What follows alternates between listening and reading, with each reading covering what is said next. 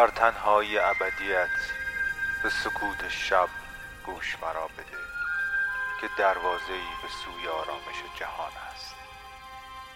به آهنگ شب خوش اومدید.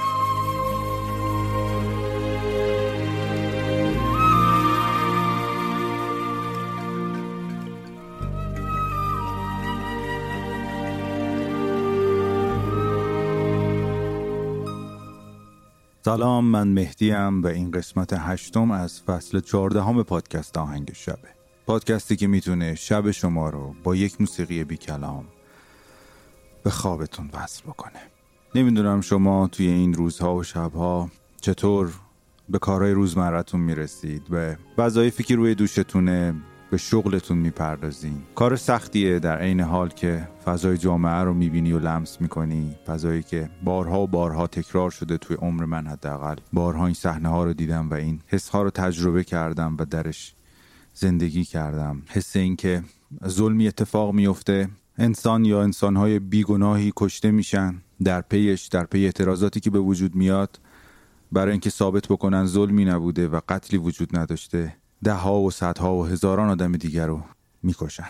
خیلیاتون می‌دونید که من معلم موسیقی هستم و پیانو تدریس می‌کنم. و تو این دو روز که سر کلاس می‌رفتم و بچه های کم سن و سال دختر و پسر 8 9 14 15 ساله ای که می‌دیدم که دارم بهشون موسیقی درس میدم بعضیشون بیشتر از 3 4 ساله که هنرجوی من هستن و بزرگ شدنشون رو دیدم. یه جورایی شک می‌کردم به اینکه چرا داریم این کارو می‌کنیم. چرا دارم موسیقی درس میدم؟ چرا اونا دارن ساز یاد می‌گیرن؟ در آینده چه اتفاقی قراره براشون بیفته و این موسیقی قراره چه کمکی بهشون بکنه تو زندگیشون؟ آیا اصلا تو سالهای آینده می‌تونن به ساز زدنشون ادامه بدن؟ و هر لحظه با این فکرها به وحشت و ترسم اضافه می‌شد به حس ناراحتیم اضافه می‌شد به خشمم اضافه می‌شد که چرا من باید تو همچین اصری تو همچین زمانه ای به همچین محدودیت هایی فکر بکنم؟ از طرفی خدا رو شکر کردم که تصمیم بچه دار شدن توی این کشور رو از ابتدا نداشتم و ندارم و نخواهم داشت.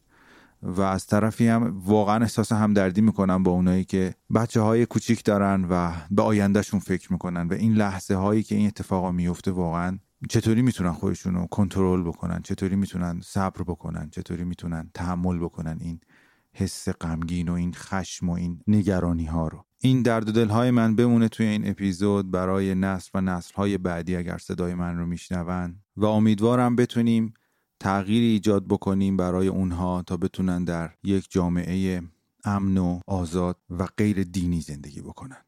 و اما بریم سراغ آخرین اپیزود از فصل چهاردهم و مجموعه داستانی جای خالی نوشته رودابه و یه موسیقی بی کلام می‌تونه تو رو به خواب بهتری ببره. برگشتم خونه. دو روز اول ساعت ها توی هموم خودم رو میشستم و دیدن هر غذایی یا شنیدن هر صدای موزی برام شکنجه بود. کم کم حس می‌کردم نمی‌تونم دست به کلیدای پیانو بزنم. چیزی توی ذهن من تغییر کرده بود. انگار زیبایی ها همه از بین رفته بودن. نسبت به سطرهای زباله و کیسه های آشغالم حساس شده بودم. فکر می‌کردم اینا قرار نصیب کدومی که از اون بچه ها و زنها و مردا باشه. چند روز حتی یه تعداد سیب سالم رو میذاشتم توی کیسه و مینداختم توی سطل. و بعد چند جفت کفش و لباس خودم رو از کنارهای سطل آویزون کردم. اما تصاویر اون شب هر لحظه مهیبتر می‌شد. تا اینکه حس کردم پیانو داره منو خفه می‌کنه. ازم می‌خواست که لمسش کنم. من نگاه منتظر پیانو رو می‌دیدم اما میترسیدم صداش رو بشنوم.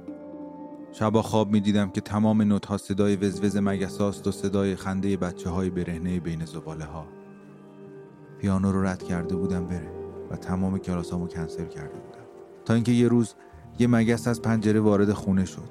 همینطور که میچرخید خودش رو رسوند به بشقاب غذای من. روی بشقاب نشست. و بعد روی غذاها رقصید و یکو همه تصاویر توی سر من دگرگون شد. من روی اون تپه ایستاده بودم و روبرون پر از کوههای زباله بود. و کم کم صداها حذف شدن و آهنگی از دور شنیده شد.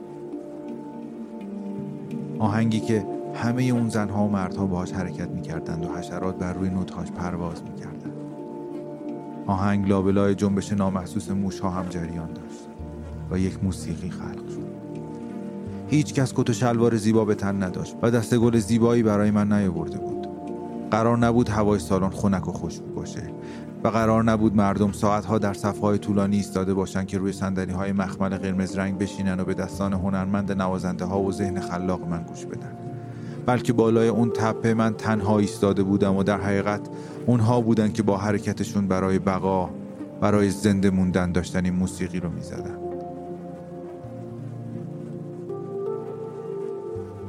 دستم یه مداد رو برداشت و با سرعت این قطعه رو نوشتم.